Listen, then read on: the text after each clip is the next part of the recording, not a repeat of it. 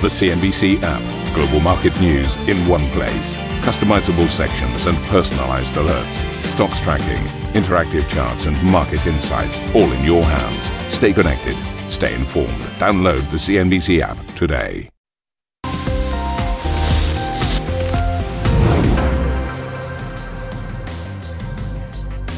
Uh, very warm welcome to Squawk Box. I think we're on day 26 of Davos. Actually, maybe it's only day three. Uh, and London, of course, we are in uh, the studio. Uh, I'm Steve Sedgwick. And I'm Karen, Karen Tso. These are your headlines. I would say it's quite balmy today, isn't it? Uh, China uh, hits its full year GDP target, but a miss in the final quarter. And weakness in the country's property sector sees Asian equities coming under pressure. The president of Poland, Andrzej Duda, tells CNBC he is not surprised Ukraine and Russia won't hold face to face talks and warns military spending must increase to ensure stability in Europe. Everyone understands that if we don't strengthen ourselves and if we don't show our military potential, we'll only be encouraging Russian aggression. Russia only fears strength. It disparages and destroys the weak. It only fears strength. The US launches fresh strikes on targets in Yemen as Iran's foreign minister tells CNBC in an exclusive interview that America is the root cause of tensions in the Middle East. The United States should not, Mr. Biden should not, tie their destiny to the fate of Netanyahu. The full scale cooperation of Biden and the White House with thugs like Netanyahu in Israel is the root of insecurity in the region. Google CFO Ruth Porat tells CNBC that AI has the potential to lift the developed and developing world, highlighting healthcare and food security as areas to benefit. This is something that across any industry, any government leader here, it's the better provisioning of product, it's efficiencies that you can get, and very importantly, to the theme of our conversation here, it has the potential to be the great equalizer. Methodically and carefully, the Fed's Christopher Waller calls for a cautious approach to rate cuts this year, going against the grain on market expectations and comments that prompt the 10 year Treasury yield to top 4% again.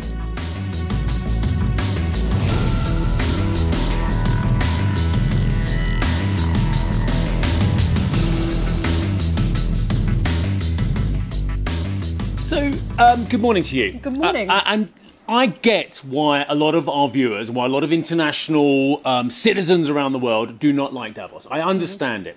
But I don't think I could ever be in a place where you and I and the rest of the world's media can get such access to so many people in such a short period of time and see real news making going on as well. For example, I got here, it was all about Ukraine. I had a, mm. there was an NSA conference. Then it became all about interest rates as well. Then we get amazing comments from Ruth Porat and that on, on what's going on in, in AI and, and how the big tech companies are working towards their various projects on that. So I get the skepticism about um, World Economic Forum changing the state of the world. I understand Yeah. that as well. I'm not a great believer in some of the, the big grandstanding that goes on, but I do think that actually we get a real lens on what is going on in so many different policy areas, whether it's interest rates, whether it's geopolitics, whether it's technology. Each year is different, right? And Sure. something that was said to me behind closed doors yesterday is why is this year so constructive here in Davos? Which was an interesting question because we're reflecting on the previous number of years. Uh, you know what we've seen. We of course had Trump when Trump turned up and uh, was blasting the mountain with certain commentary. All we saw was knee-jerk reactions from various different CEOs and policymakers. That was one year, and then we had the pandemic disruption, and then of course we had lots of concerns around the reopening theme around the pandemic, and then monetary policy. So it feels like this year we're getting back to basics and talking about some of the real issues. And you were tackling the geopolitics yesterday. I was tackling AI. And I've got to say, AI is such a big theme for companies. We'll talk more about this later. But the overarching theme is that there's going to be some breadth to the AI story this year. Yes. Um, we'll come back to that. I've got a, a good comeback, but I know we've got to move on because you and I have been very, very busy. Actually, even when we come off air, we do a lot of work. Believe me, uh, including interviews with uh, people such as the Polish president Andrzej Duda, you know, who has pledged to stand by Ukraine, saying it's an issue of regional and global security. I asked him whether there needs to be a greater effort to back Ukraine on the battlefield, or even better, on diplomacy. Staliśmy przy Ukrainie cały czas, od pierwszego dnia. We've always stood by Ukraine from day one. I was in Kiev the day before the Russian invasion. I literally left the city a few hours before the first Russian missiles hit Kiev and other cities. I embraced President Zelensky for the last time before the Russian invasion and promised him I would support Ukraine until the Russians were driven out. And I continue this support. Poland as a nation supports and will support the country, and that goes for all Polish politicians. This isn't just a question of regional security, but of global security, in my view. It's not just about Poland's security, but about fundamental human decency. If someone's invaded by another country, by a superpower, it deserves our support because every nation has the right to live as an independent sovereign country, especially having been one already. So when that country is invaded, the most basic human decency is to support those defending themselves. That's why we stand by Ukraine and it's why I relentlessly call on support for Ukraine wherever I go, Davos included. Russian advantages over Ukraine are obvious territory, population, military might, but the heroism shown by the Ukrainians commands respect. We're supporting them not only by hosting refugees within our borders from the start of the war, but we also send military aid. We were the first to send them 100 tanks. In total, we've sent them more than 300 as well as more than a dozen or so of the newest Leopard tanks we had in our arsenal. We've also sent long distance AHS Krab howitzers so the Ukrainians could repel Russian attacks, and we hope that Ukraine will continue to receive support until it can finally oust the Russians from its occupied territories. And yet, huge support from Poland, a lot of support from other Western allies, and yet Russia seems implacable to a certain degree in certain parts of the country. They still control 20% of the country. I spoke to Mr. Yermak from the President's office in Ukraine a couple of days ago. He said there will be no negotiations with Mr. Putin. But in order for this war not to last another two years or another 10 years, if we consider the start was when the invasion of Crimea happened, surely the Ukrainians need to start speaking to the Russians. At the moment, they won't speak to them.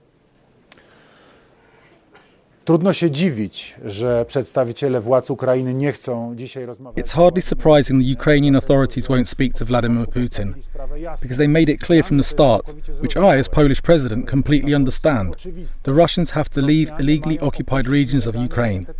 This is land they're occupying. They invaded, unprovoked, for no reason, simply to gain new territory and impose their rule over Ukrainians. They attacked an independent sovereign nation, so I'm not surprised Volodymyr Zelensky and his team say clearly that the end of the war will come when they drive out the Russians from all their occupied territories. For me, this is obvious. Today, when I hear that many countries that have long range missiles in their arsenals that can reach enemy targets hundreds of kilometres away, I thank them for sending this support to Ukraine. So I thank the UK, France, and Germany because their support is paramount to making the Russians understand that this war won't end with their great victory. This war has to end fairly. That means when Ukraine is successful in defending itself. Yeah, we spent a lot of time in that interview addressing his extraordinary battle with his own Prime Minister, Donald Tusk, as well. But we can come to that a little bit later on in programming. Look, if ever there's a part of the world that fears Russian aggression, it's the three small Baltic states, where um, I went up to the Baltics and spoke to uh, the then Foreign Minister uh, just after the start of the war. That was Edgar Rinkevics. Well, now he's the President of Latvia. And I asked him whether he was very concerned about the level of Western support for Ukraine. There are some questions that we need to ask and, and also to answer. The number one is that uh, we all understand that if Ukraine is not able to win this war, then Russia is going to move forward. And uh, second, yes, indeed, this is a bit disappointing to see that we can't agree, we can't make a decision on providing Ukraine with more military equipment or with more finances. Having said that, I'm rather optimistic that finally we are going to make those decisions. Saw a lot of really senior Americans in town yesterday. Kerry, Rob mm-hmm. Portman, and uh, Mr. Blinken as well, the Secretary of State. Now, CNBC has been speaking to Antony Blinken, who reaffirmed the country's commitment to supporting Ukraine and explained the aim of American action. This is not a forever war, and it's not a forever uh, expense for us either. Even as we're helping Ukraine in the moment to defend itself, working with dozens of other countries we're working so that Ukraine can stand strongly on its own two feet, militarily, economically, democratically. On a different note, AI fever has hit Davos, overtaking cryptocurrency firms and dominating the town's main strip. In my panel AI. They always have to have some tech theme on that top strip, don't they? Yeah, I did see there's still an NFT sign in the Congress Centre. Would you believe? Uh, I don't know why cloud? left that one up there. out there on cloud? Actually, funny enough, you, I think you can collect an NFT, but there's nobody ever queuing there. In the old days, you'd go to an event if you got it offered an NFT, everybody would queue. Because everyone likes free stuff. Well, they thought it was free money. Isn't it amazing? Do you not actually find? I know we've got to move on, but worth- worth rich something. people love free stuff. Doesn't matter how rich this lot are. I let's face it, they're all stunningly rich in this. They all like free stuff: the free hats, the free gloves, the free gadgets, The free bag. the free bag. You get the free bag. Well, some of the oh. white badges anyway. You get the I've free given bag. it to one of our senior producers. Yes, but I mean, and that, that is a pretty good kit. Now let's come back to AI. In my panel, AI, the great equalizer, I asked Google's CFO, Ruth Porat, about the implications of the technology. We have the opportunity ahead of us to address pain points, to address the SDGs. That doesn't mean that they're within our grasp if we don't deal with mitigating the downside and extending connectivity. And so I, I think there are a number of points that are deeply substantive that need to be addressed if we're going to benefit globally from the reality of AI. One, it's everything around the guardrails to make it safe. Mm-hmm. It's everything from cyber, cybersecurity in an AI world to avoid the bad guys from getting in. It's watermarking so that you know about authenticity. It's transparency. It's quality of information. So there's a whole body of substantive work that's absolutely critical. The second, more to your question, is connectivity. A third of the globe is still not online. And so we're very proud at Google. We're an important part of that infrastructure. We're most certainly not all of it, and there's an entire ecosystem that needs to be built, but we have um, built out about a quarter of the, the infrastructure needed to power the internet through subsea cables, the data center network. And every time we build a branch and we can then take a node off and connect another country, the, the response is this is a contributor to economic growth and gives us the opportunity, frankly, to go exactly where Larry um, Page and Sergey Brin started with this company, which is to organize the world's information, make it universally accessible and useful. Well, you can't be universally accessible and useful if you don't have connectivity, and there's a lot of work that needs to be done um, to ensure connectivity. And then the last point is there is going to be a transition a, a lot of the analysis says that in this transition there will be more jobs created than lost, which is interesting on av- for the averages, but it's not a specific answer to the individual. And so, how do you deal with transition? We need workforce skilling. We're doing a lot of work at Google through something called Grow with Google. But again, this is about us working with other companies, public and private sector. You need that education component of it and the reskilling component. Without these guardrails across the board, we can't realize the potential upside. Ruth Porat effectively telling me that it's going to be the implementers this year that win. So not just seven magnificent stocks, which I thought was interesting because she could easily have said, "Look, we're just going to continue to see gains from here." Well, that's kind of We're what in the we said, isn't foothills." it? Well, she was saying it is the, the companies that pick up with AI, Yeah. truly run with it and put it into their business models. And we're asking every other CEO on the mountain here what they're doing, and they're all exploring the opportunities here. To me, it was still Fresenius that was the really interesting one about how they've been using Yeah. it to pilot around doctors' letters. I thought that was fascinating. But I think the use cases are coming very quickly through in 2024. But uh, big, broader questions around who gets access. To, and Saudi Arabia's communications minister addressed concerns about AI as an equalizing force, as well as global tensions over the technology. What I would recommend is that we work closely with our partners. If they have concerns on technology leakage, similar to, for example, the Kingdom have just acquired Lucid as, a, as an EV, the last thing we want is patent or technology leakage. And if it's necessary to put restrictions around that, we're all for it. So again, this is a general purpose technology. We should leave no one behind. But if there's concerns about technological leakage, we'll be more than happy, all of us, to collaborate with our alliance partners to make sure that we restrict access to those potential areas of leakage. On a programming note, the President of France, Emmanuel Macron, will make a special address live from Davos later today. Don't miss that speech coming up at 17.15 CET. Don't forget, uh, France also has a very large AI company that was created in 2023 now worth 2 billion. So uh, effectively, uh, they have some skin in the game when it comes to AI. Also coming up on today's show, the European Commission's Valdis Dombrovskis, the Executive Director of the IEA, Fatih Birol, and the ECB's Klaas Knot, and heads of state, including the Prime Ministers of Spain and the Netherlands. But just ahead, the Vestas CEO Henrik Andersen joins us around the set. That is a first on CNBC interview.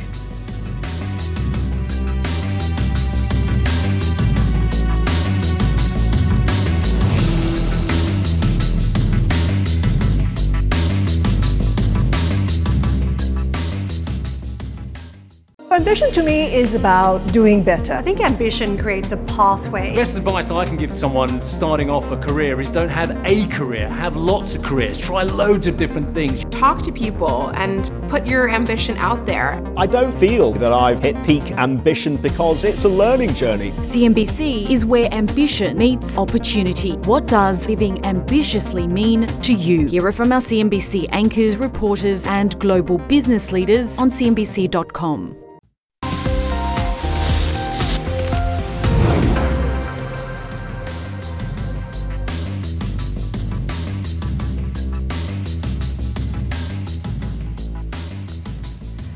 A raft of Chinese data has painted a mixed picture for the world's second largest economy. It missed fourth quarter GDP estimates coming in at 5.2%, but hit its full year target of around 5%. Home prices fell the most in nine years last month, while retail sales grew 7.4% but missed forecasts. Industrial production surprised to the upside. China also resumed reporting its youth unemployment rate, which fell from above 20% before the hiatus to below 15% Really? in December. Apparently, Really? a huge movement. Which That's is a like, hell of a change in the you get methodology, isn't it? Yeah. Wow. Well, we don't have any visibility, really, do we? Extraordinary. We've taken the pulse of some of the key figures in the business world to find out what they see on the horizon for the world's second largest economy. Ultimately, what China needs are structural reforms uh, to continue to open up the economy, to balance the uh, growth model more towards domestic consumption, meaning create more confidence in people so they don't save, they spend more. China tries to accommodate the situation, but for the time being, not yet with too much monetary means. uh, And fiscal means won't help too much uh, because already the debt level is pretty high. So China is not stumbling, uh, but it is not walking straight as it did in uh, the recent years. China is going through a, a very major transition from sort of old economy focus to new economy focus, and and you see that obviously in the property sector, which has been a, a, a disaster, and uh, but you see it in some of the other heavy industries uh, where Chinese are, uh, are are effectively scaling back uh, relative to the rest of the world, uh, but with huge growth in the, in the new economy. I mean, those those transitions they've happened in every country that's gone through the development cycle usually accompanied by a financial crisis, I must say, when it's happened in, in either of my homelands, the US or the UK, it generates uh, real financial stress. And I think the Chinese are absolutely determined to avoid that, that financial stress. Henrik Andersen's joined us, the CEO of Vestas. Henrik, let me pitch a big macro question to you first, because last year we saw the impact on the entire renewable space from escalating costs, the inflation story very much uh, getting in the way of some of the supply contracts that were inked at lower prices, impacting the dynamics. So, how does this year look? I think this year looks uh, a little bit like in a couple of markets we have had to see a reset. So governments have had to enter discussions with the ones that are owning the assets, us as major part of the supply chain. And I think in, not surprisingly terms, we have also found uh, good solutions. You've seen uh, areas like both the UK, you've seen France, you've seen others where they adjust the, uh, normal offtake price, which then gets both auctions and also projects going again. One of the big questions is how do we speed up the amount of contribution from renewables in energy grids? What is the answer here? Because it seems to be some torturous path that we cannot seem to cross. Yeah, no, I, I think here it's it's it's it's a returning question coming here in, in January, and I always say, well, this year could be the year. Um, the the truth of it is, a few countries have made a change uh, because it is about getting the permitting faster. Uh, it has two upsides. Permitting faster means you can increase capacity faster, but you also get access to much more new technology update. Because if you have a permanent that is in your pipeline for seven to nine years, then in reality you get an iPhone uh, free in front of you instead of getting the, latest iPhone 15 also in turbines. So, so there is an upside in, uh, in, in, in speeding and accelerating the permitting. So permitting, again, is one of the key, key uh, critical questions. Interesting that Karen mentioned grids there as well. Better grids, more grids. Let's get grids. Let's go gridmongous as well. Why isn't Europe doing it? I think there's a combination here. They are doing it. You see, uh, countries are start also opening uh, cabling uh, between each other, so that's that's part of it. I also think here sometimes when you have these transformation, we we, we project the end uh, goal immediately, and when you project the end goal immediately, it looks almost incompatible. You can't figure it out how to get there. Yeah. I think this is again, it's it's it's biting it, taking it pieces. Uh, do something every quarter, do something every year, and we get there. What about getting buy-in across the board with local communities? We talked about a lot, a lot, about this on our panel yesterday, whether it was with the copper extraction, whether it was permitting near your home, what have you. Getting buy-in from local communities, because you and I have blamed the governments for years about permitting and stuff. But I want to move on and blame ourselves. Me, me, particularly you. Particularly me. Yeah, yeah, yeah, no, absolutely. No, you put the ball on the tee for me, and I just Uh, tried to hit it. But it's true. If if they permit more, then we can build more wind farms. We can build more renewables, and if we build more renewables, then we can create more supply and more demand as well. Mm. But but but in terms of getting everyone on board, do we all need to take personal responsibility for our NIMBYism? Yeah, and the, and the good thing here is if you sort of and I I'm I'm super keen also when you sit here it's it's very much it's about the month it's a quarter ahead but if you look on the underlying there is there is underlying trends why is that most of us all around the world are making our own sensible uh, decisions right now you see the uh, electric uh, heating pumps you see the electric cars you see all of that which we are actually in control over as private consumers live our own lives that has another effect. If we if we take those decisions, we do them with both heart and minds in the right place. That also means that we see a change in not in my backyard. So local communities are much more engaging, and we see a lot of local communities where within five years it has gone from two thirds not here to actually two thirds it's here. We want then to have a part. We want to be paid for being part of the So was permitting. here, was it you mentioned on the panel yesterday? Ten years ago, five years ago, there were no electric cars. Now, fifty percent of the cars bearing all you rich CEOs around are, are electric. I'll, I'll pretend I didn't hear the, the last thing with CEOs. I think it's about, and I still walk around here because I prefer that because there's still queue is long here. Yeah, yeah. But you're right. That's also another signal. Let me pepper you with a couple of questions. Uh, we don't have much time. President Trump, if he returns, what concerns does that bring to the renewable space in the United States? I, think it's uh, uh, always there's there's always this when you are in an election year. You you will have uh, a lot of black and white uh, arguments coming up. Uh, we see a ongoing uh, discussion on on politics. In the US, and we shouldn't avoid saying that part of the build out today that's happening in renewable has been going on since we actually in the US saw the introduction of the production tax credit in 1992. Right. And that is almost stand by any election, any presidency. And I think if I go around in the US, you have exactly the same drive in many of the states to get more renewable. And just quickly, AI. What's the potential for AI for you this year? Yeah, we have a, we have uh, assets in more than 80 countries. Any windmill has a, a, a digital uh, print, and therefore, of course, we love AI in the sense of we can do a lot. So the link between the asset, the wind turbine, to the service technicians, to the spare part, is uh, linked uh, right to AI. So you will see a lot of our partners also here in the high street of, of the tech industry.